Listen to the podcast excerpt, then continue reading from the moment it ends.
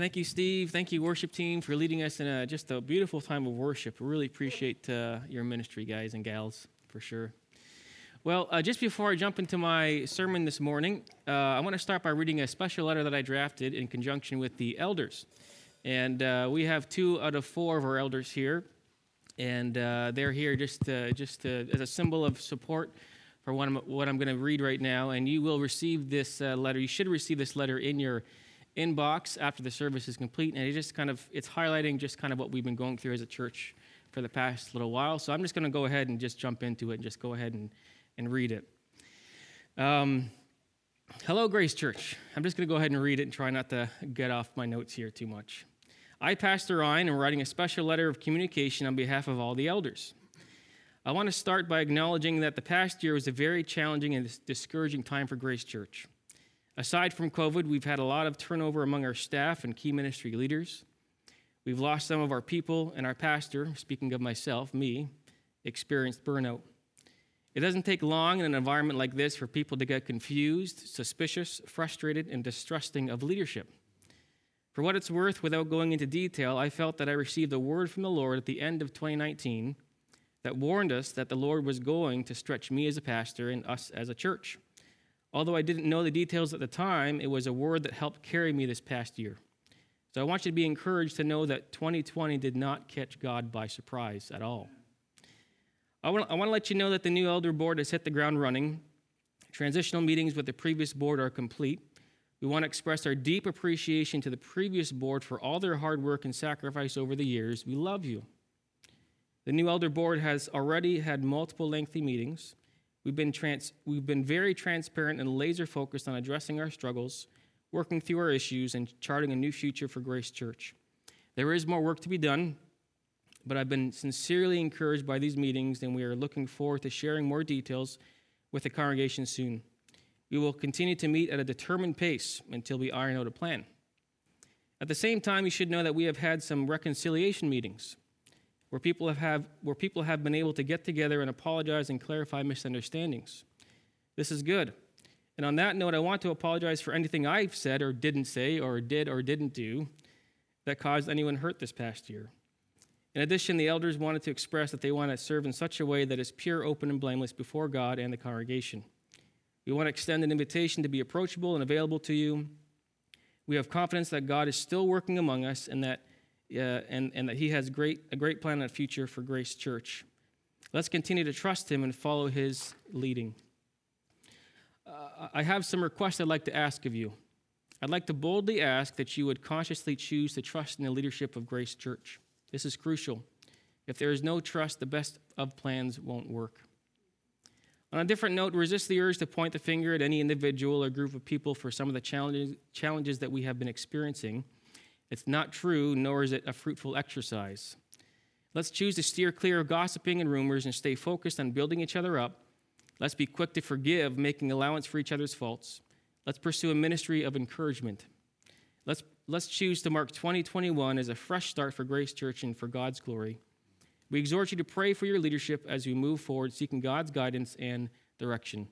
On behalf of the elders, Pastor Ryan, and then we have Gary Voss acting as chair, uh, Greg Wilden, who's probably watching right now, as acting as vice chair, uh, Tony Richardson as secretary, and Joel Schultz, who's not with us uh, today but probably watching online as well. So I'm going to invite Gary to just uh, pray for us today. Good morning, Grace Church. Is this working? It should be working. Yeah. Um, I was asked to pray for you this morning and pray for the church and pray for the leadership uh, so uh, let's bow our heads in prayer. Abba, Father, we ask for your mercy and your grace, Lord. The direction that you're taking us as a leadership, Father, is exciting. But without you, Lord, we can make all the plans. Father, we ask that you direct our steps, that they lead to the cross, and that each individual here and everyone out there at home would realize the sacrifices that you have made for each individual here and the price that you've paid. Price such as loneliness, price such as hurt, lack of patience. Father, your Son has made it possible that all of these can be healed. Lord, and I ask that your spirit of healing would come amongst us, that we would look at one another lovingly, loving each other to love others. Help us, Lord, and have mercy on us. Mm-hmm. says in your word, where there's one or more praying, that you are there also. And Lord, we want to acknowledge your presence here and in every home. Father, lift the burden that is on us with this COVID situation, Lord. Allow us, Lord, to do what is right in your sight and in the authority's sight. Mm-hmm. Father, your son was an example of listening to authority, one that I don't understand, but one that I will acknowledge. Help us each, Father, to do what you tell us to do. May we have ears to listen. May we have a heart to serve. And Father, be with Pastor Ryan as he gives his message. Lord, it is the cross that we seek, that we can see you, Lord, for the second time on earth would be such a gift before we pass, if that's possible. It seems so close, but be with Ryan. Guard his heart. May all the words that come from his lips be from you. In Jesus' name, amen. Amen. Thanks, Gary. Thanks, Tony. You can put it back over there. Yeah. Thanks, guys. Well, I'm going to start my message by sharing a story that I hope will appeal to the kids. If there's any kids watching, I hope you're watching, kiddos. Uh, and so I'm going to start by saying this. There once was a kernel. If you don't know what a kernel is, a kernel is kind of like a seed. A kernel named Kenny, Kenny the Kernel. And Kenny the Kernel, he had a he had a good life, or so he thought. He was he had this uh, he was a little tiny seed, little tiny kernel, and he had this big, huge, giant field to himself, a giant field of dirt and uh, he had so much elbow room and every day he would, woke, he would wake up and he'd say oh my gosh i'm, I'm so important and i'm so special and uh, i got this whole big giant field to myself. There's no one to bug me. There's no one to tell me what to do. Nobody's on my back telling me to clean up my toys or clean up my room or no one's telling me to stop playing nintendo switch. Uh, I, I can do whatever i want and, and no one's around to tell me what to do. I'm so great, I'm so important, I'm so special, and this field is all for me. I just get to lie here and do nothing all day long. It's great. And, uh, and one day there was a leprechaun that came by, and this wasn't any normal leprechaun, it was Leroy the leprechaun. And Leroy came to Kenny and said, Hey, Kenny, how are you today? Top of the morning to you. And Kenny said, Hello, Leroy, how are you doing? And, Good, he said.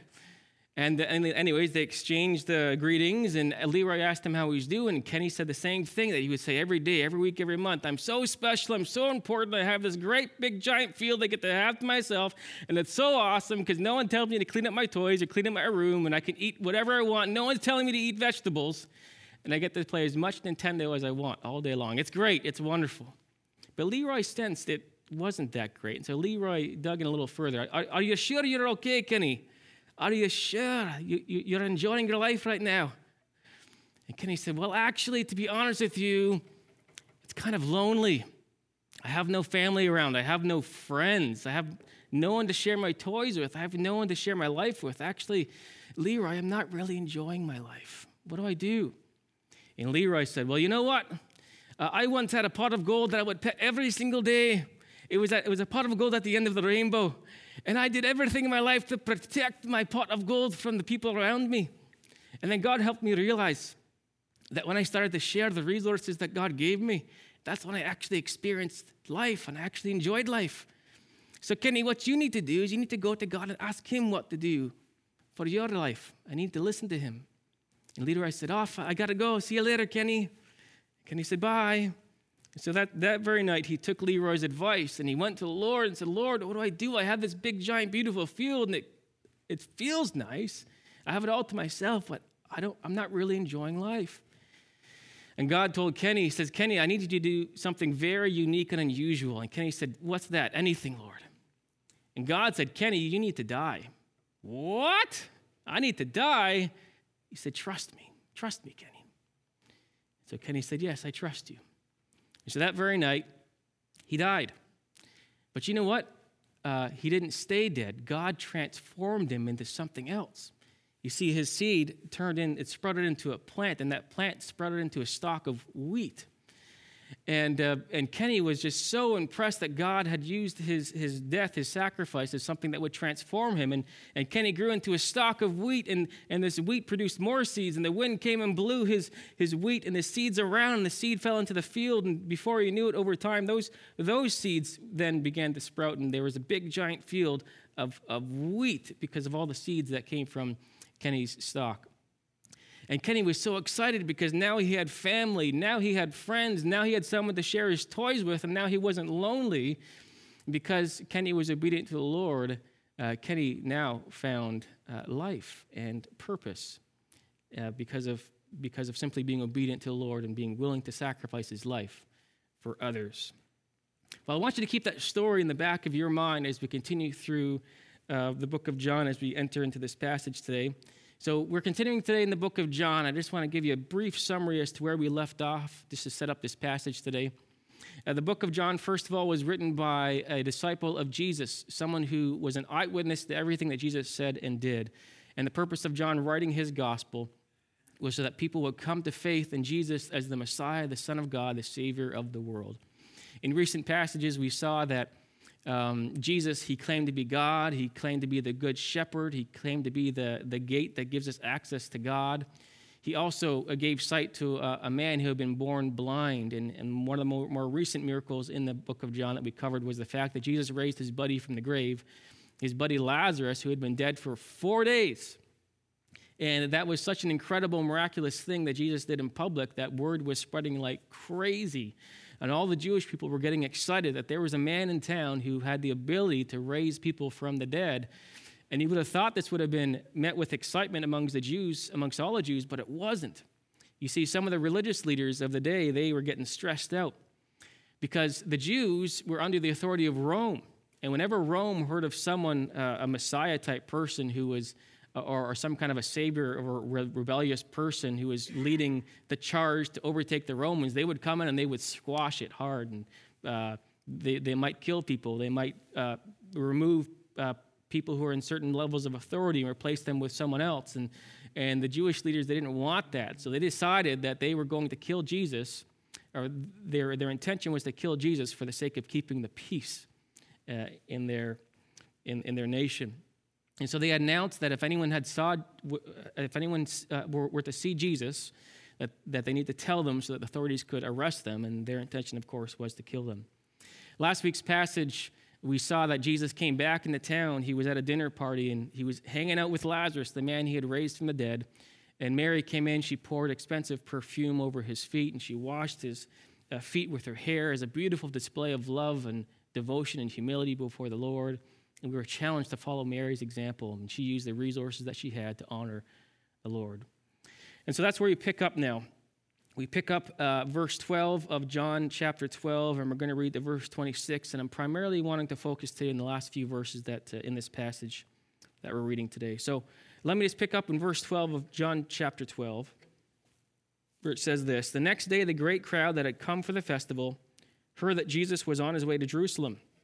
They took palm branches and went out to meet him, shouting, Hosanna, which means, which is a way to say, Lord, save us.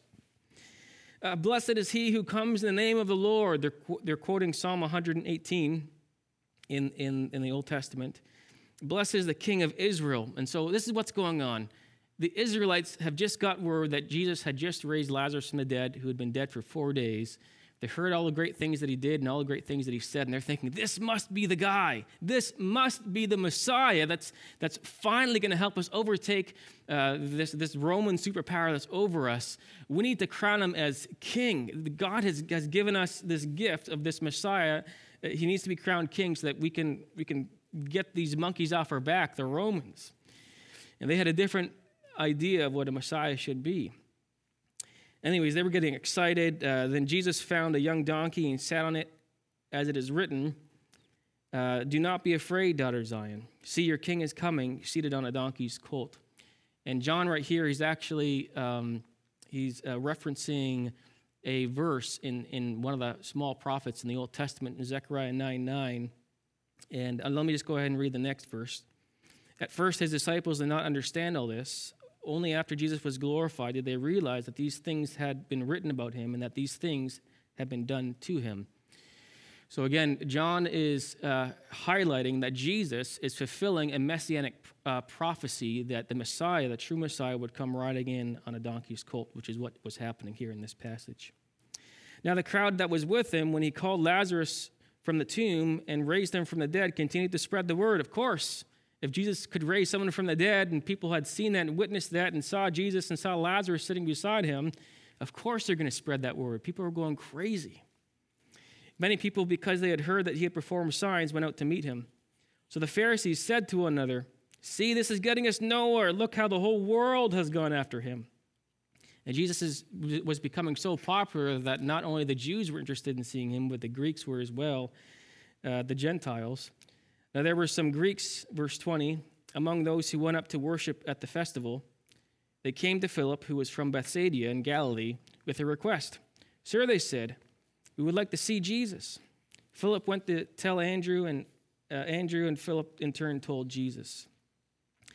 And then I want to focus in on the last few verses here. Jesus, he, he, he speaks, and he says something very unusual, at least if you're expecting Jesus to, to be a Messiah in the sense that he was going to um, uh, lead the Jewish people to overthrow the Roman uh, authorities that were over them. Jesus replied this. He said, he said this. He said, The hour has come for the Son of Man to be glorified. He says, Very truly I tell you, unless a kernel of wheat falls to the ground and dies, it remains only a single seed. But if it dies, it produces many seeds. So Jesus, the, the Messiah, the one that the Jews want to crown king, is talking about how he's going to die. He's going to give his life for us. And he's also setting an example for us to follow, that we're to do the same. And then the next two verses says this, and this is where I want to spend most of our time. He says, Anyone who loves their life will lose it. Interesting. then he says, Well, anyone who hates their life, he uses that word hate. That's very interesting. Well, anyone who hates their life in this world will keep it for eternal life. Whoever serves me must follow me. And where I am, my servant also will be. My Father will honor the one who serves me. And so that's where that, that's the main text we're working with today. And so we're at the point in John where it, it kind of feels like, you know, we, we reviewed all the amazing claims that Jesus made about himself. We reviewed some of his most prominent miracles. We see the reaction of the of the whole world is coming to put their faith in him. And, and now it feels like John is, is, is challenging us for a response. Are you going to follow him or not? And he's kind of giving us a heads up of what that means. The one word that really catches my attention in this passage is that Jesus says we have to hate our life. That that sounds like extreme. Apparently that word is used approximately 40 times in the New Testament, and I just briefly reviewed all those passages uh, this past week. And uh, it primarily does mean hate.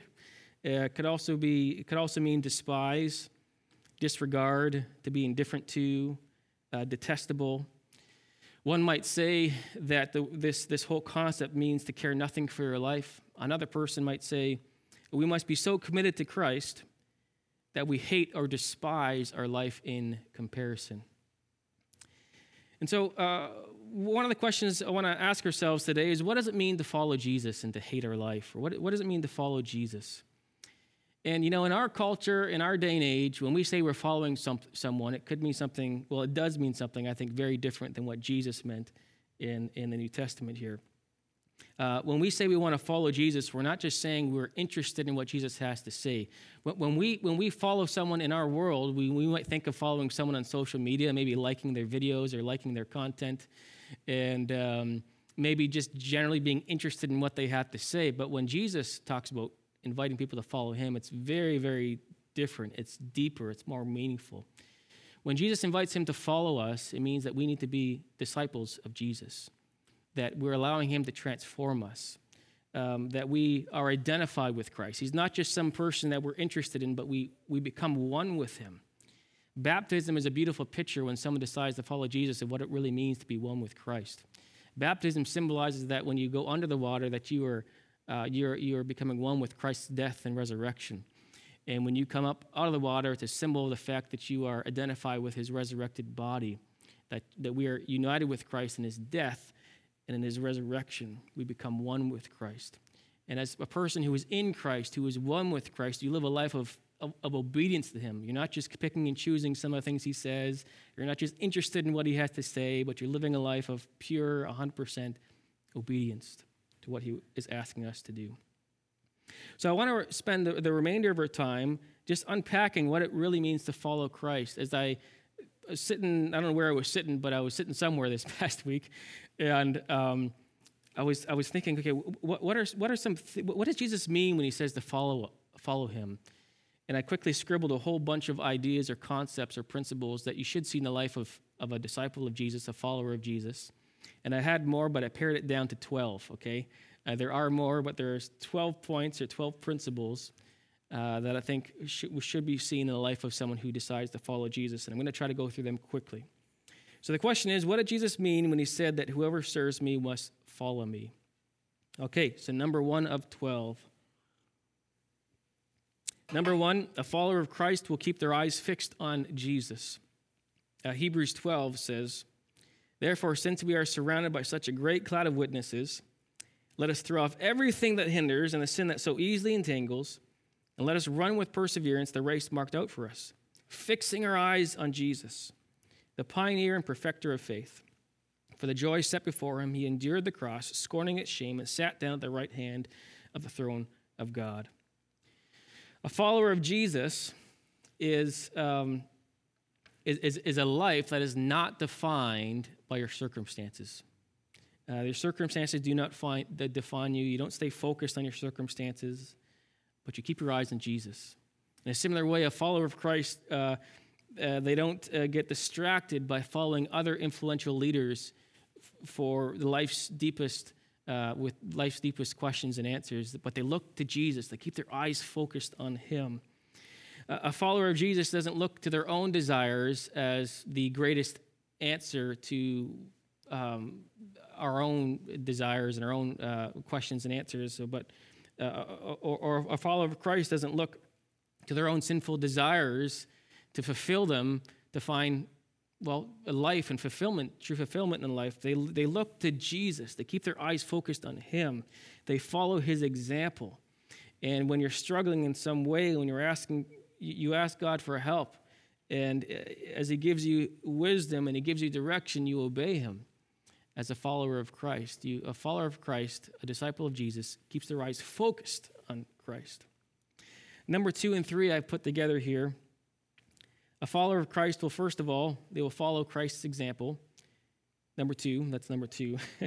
and number three, they will put on Christ's humility. I think they go hand in hand. I want to read to you a couple of passages here. Philippians 2, Paul says in Philippians 2, he says, In relationship with one another, have the same mindset as Christ Jesus. In other words, follow his example, put on his mind. And he, and he gives us the example. He says, who being, who being in very nature God, did not consider equality with God something to be used to his own advantage. Rather, he made himself nothing by taking the very nature of a servant, being made in human likeness, and being found in appearance as a man. He humbled himself by becoming obedient to death, even death on a cross. In another passage, Jesus said this he says, Now that I, your Lord and teacher, have washed your feet, you also should wash one another's feet. I have set you an example that you should do as I have done for you. So let me just explain what's going on here. Jesus was God, He was the Son of God, He was sinless, He lived a perfect life. And He did not have to come to earth to save us, but He did. And when He came to earth, He could have lived a very pompous lifestyle. He could have been born in a palace, but He chose to be born in a stable. And when he was ministering among uh, the people and, and, and, teaching his disciples, he took the lowest position.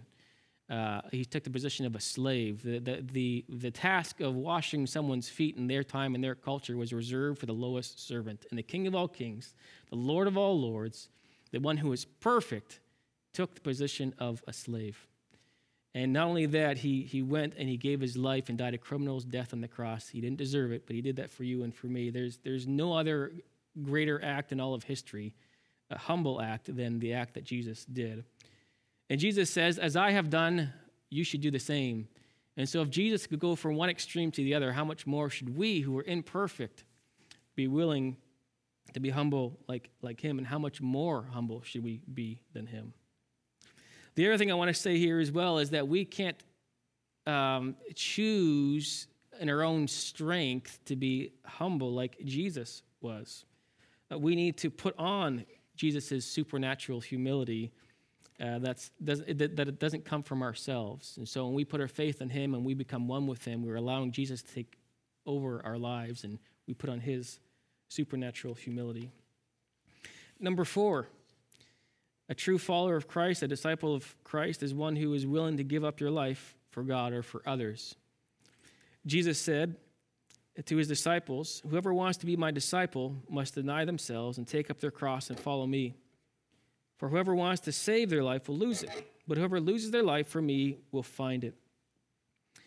And so um, that could mean a bunch of different things. That could mean literally giving up your life for the Lord or for others. And if it means giving up your life for the Lord or for others, it also means that you're willing to live a life of sacrifice, for putting yourself second. A follower of Christ no longer lives for themselves as the ultimate goal. Number five, a follower of Christ is filled, they are controlled by the Holy Spirit. Paul said in the book of Ephesians, he says, Don't be drunk with wine, because that will ruin your life. Instead, be filled with the Holy Spirit. Now, I don't think this passage was primarily Paul trying to give us a lesson on alcohol, as much as Paul was using this as an illustration or a contrast to what our lives should really be like. I think what he's trying to say is, you know, in the same way when you drink alcohol, and you drink it so much that it impairs you and it overcomes you and it controls your behaviors. He's saying, in a similar way, uh, where one might be intoxicated with wine and it controls their behaviors, in a similar way, one should be intoxicated by the Spirit. Or you, you, you just invite the Holy Spirit to come into your life, to transform you, to fill you to the point where, where He speaks through you. His, his, what you're doing with your hands and your feet are things that the Spirit is doing through you and that he, he is basically controlling your behaviors and your, your speech and your life. And this is, this is crucial because all the things I'm talking about today, it, it, can't be done in your own strength and your own power. You need to invite the Holy Spirit into your life to give you the strength and the wisdom and the power to do all the things that we're talking about, to be a true follower of the Lord. Number six, a follower of Christ will think eternally. Uh, Paul says in Colossians, he says, Since then you have been raised with Christ. Set your hearts on things above, where Christ is, seated at the right hand of God. Set your minds on things above, not on earthly things. Now, it's, it's not that a follower of Christ doesn't care about this life, but it's that a follower of Christ doesn't put their hope in the things of this life. Uh, the, a true follower of Christ will be asking, um, will be thinking of ways that thinking that really thinking of ways thinking that everything they do in this life is, is really preparation for eternity. They're asking the question what can i do today or tomorrow or next week or next month that will have the greatest impact for eternity and for god's kingdom? Uh, a follower of christ will recognize that uh, life is short this life is short and that this life is not all that there is this past weekend on friday evening i had the privilege of being on a zoom call um, my my extended family, um, my, grandmother was passing away, and I, I, got to to be there. I, I kind of felt like I was right beside her, um, uh, right beside her on, on, the side of her bed while she was taking her last breaths. And it was it was a, I was probably on this Zoom or this uh, video call for a couple hours with with with my dad, my aunt, uh, my mom, my siblings, and and we were there as as my grandmother took her last breath. And it's, it's, on one hand, it was very sad because we think of all the wonderful memories we have of her. On the other hand, it was, it was such a blessing and a privilege to be there Because at the moment that she took her last breath, because she, she put her faith in Jesus, I knew that she went into the presence of Jesus. But there was something else that was very special about being there. It really helped me to reflect on how short this life is, how frail our lives are. And um, our lives are short in comparison to eternity. Scripture describes our life in one passage, I think it's Psalm 90. Moses describes our life as uh, like, like the morning dew. Uh, like, you know, the, the, morning dew will gather on the grass in the morning, and when the sun comes out, uh, the dew just evaporates. James describes our life as a mist or like a vapor or like a, like a puff of smoke. Uh, our, our lives in this life, you might say, is like a breath of air that just kind of comes and goes. You might say our lives in this life compared to eternity is like a blink of an eye or a snap of the finger. Our life is so, so short. And a follower of Christ realizes that they have all of eternity to look forward to. A follower of Christ longs to be in, in, in heaven with Christ. They, they look to heaven, they think about what would please God um, and, and what they can do in this life to have the greatest impact for eternity. A follower of Christ thinks eternally. Number seven, a follower of Christ, a disciple of Jesus, puts Jesus before money. We talked about this a bit last week. Jesus said, No one can serve two masters. Either you will hate the one and love the other, or you will be devoted to the one and despise the other. You cannot serve both God and money. And again, last week we talked about this, and we, we noted that Judas was someone who used, Jude, who used Jesus for personal gain, for his money. He used Jesus to serve his money, while Mary was the opposite. She used her money and her resources to honor Jesus. It was the other way around. And a true follower of Christ is one who acts like Mary. Uh, you, you realize that everything that we have is God's. A follower of Christ realizes that they don't own anything. I mean, I have a house that's in my name, but I don't really own it. It's God's. I have a car. I have my, my name's on it, but I don't own it. It's God's. I, I've had clothes that I've been wearing for years. Uh, and um, nobody else wears them, but they're, they're not mine. They're the Lord's. Nothing I have is really mine. And when, when, we, when we die and we pass away, we can't take anything with us.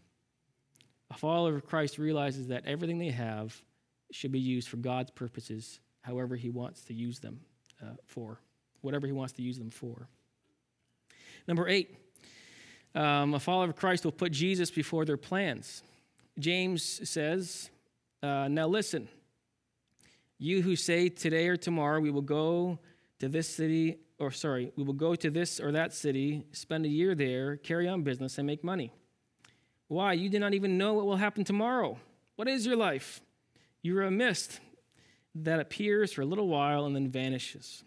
Instead, you ought to say, if it's the Lord's will, we will live and do this or that. And so, the follower of Christ who's in the world of business, yes, they will make their plans. Yes, they will try to expand their business and grow their business.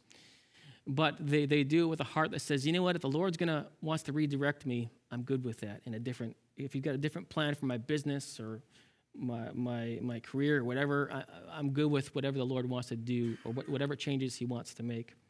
For someone else, you might be in a season of life where you're maybe in a season of leisure and you're thinking about retirement, or maybe thinking about travel, or you're thinking about something else and uh, in, in, that category. But in the same mindset, a follower of Christ will say, you know what, I'm going to make my plans, but if the Lord wants to change them, so be it. I'm good with that.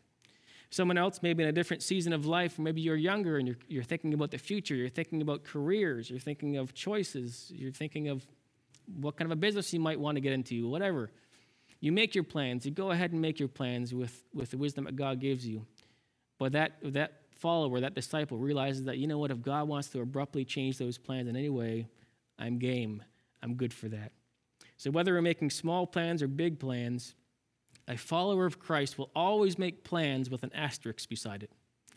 And that asterisk, and asterisk might say, I'm going to do this, Lord willing. I'm going to do this if the Lord wills. I'm going to do this, and if the Lord decides that He wants to change my direction, so be it.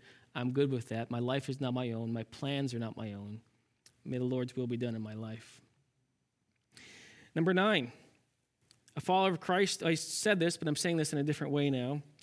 And number nine, a follower of Christ will stay away from self centeredness.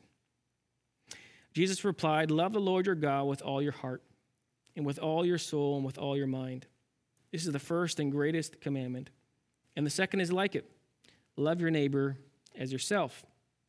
Notice how the verse doesn't continue and say, number three, make sure you love yourself. the command is love God, love others. It's outwardly focused. It's outwardly focused and it doesn't prioritize self. It is not self seeking. It is not self centered. And ironically, I think God, this is the way that God designed life, that when we think of others and we put God first, we put others first, that has a way of actually refreshing ourselves and it has a way of blessing ourselves. And, and when we love others, that, that's a way that we're actually ensuring that we're being loved as well. That's just the way that God designed it, where we will be refreshed and blessed when we do what God says here and love God and love others. Number 10, a follower of Christ uh, gives God the credit. Jesus shared a very interesting illustration in Luke 17. He said, Someone, or excuse me, suppose one of you has a servant plowing or looking after the sheep. Will he say to the servant when he comes in from the field, Come along now and sit down to eat? Won't he rather say, Prepare my supper, get yourself ready, and wait on me while I eat and drink? After that, you may eat and drink. Well, he thank the servant because he did what he was told to do? So you also, when you have done everything you were told to do, should say, We are unworthy servants. We have only done our duty.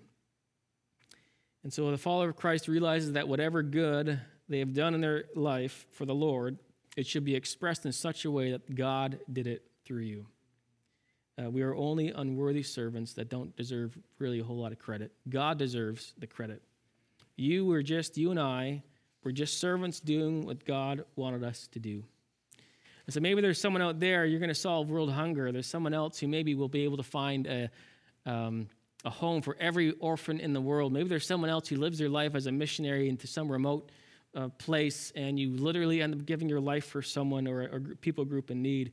Maybe there's someone else who solved the problem of human trafficking and the list continues, but whoever those people are and whenever, uh, whenever they're acknowledged, they should simply just say, you know what?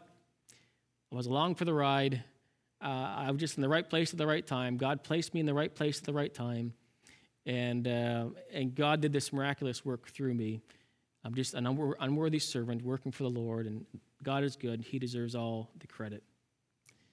And so, follower of the Lord, number 10, he, he or she gives God the credit for anything good they've done in their, in their life. Number 11 of 12, a follower of Christ will put their confidence in the Lord. Another way to say it is they will place their security in the Lord.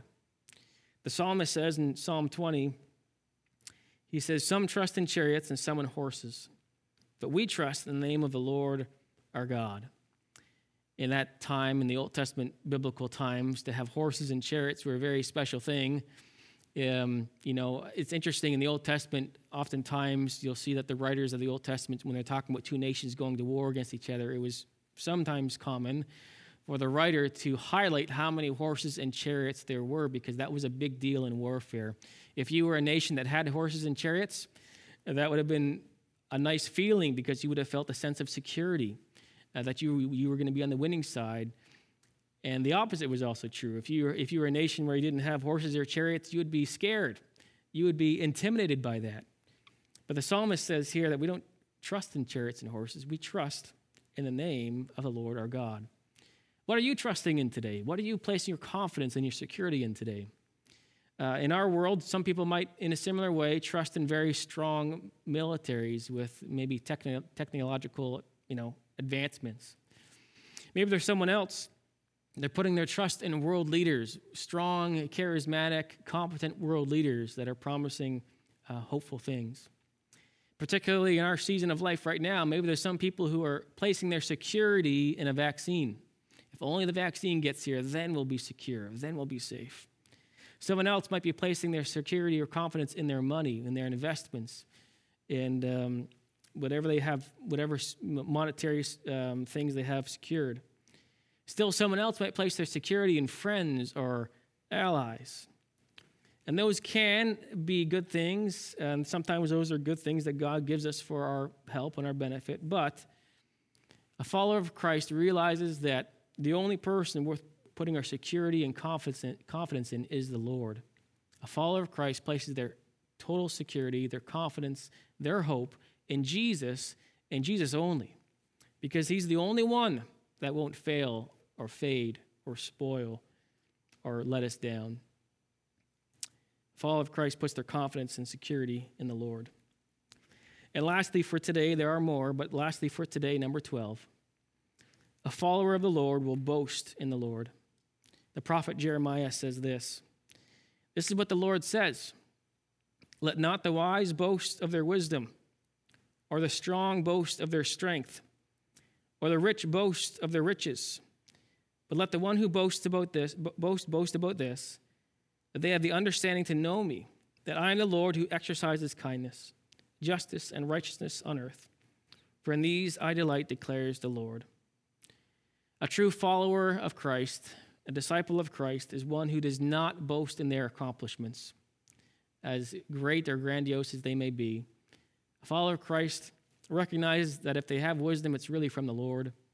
A follower of Christ realizes that if they're strong, well, one day they're going to be weak. And, uh, and their strength is nothing compared to the Lord. A, a, wise follower of the Lord realizes that if they have riches, really it's, it's God's riches that He gave in the, them in the first place. A follower of Christ does not boast in their accomplishments, but they boast that they are a child of God, that they are a servant of the King, that they know God, that they have a relationship with Him. There's nothing, in, in reality, there's nothing else really worth boasting about in this life. And a follower of Christ realizes that, that they boast and they boast in the Lord only. And so, if we were to come back to where we started here, uh, I think this is what it means to follow the Lord, to be a disciple.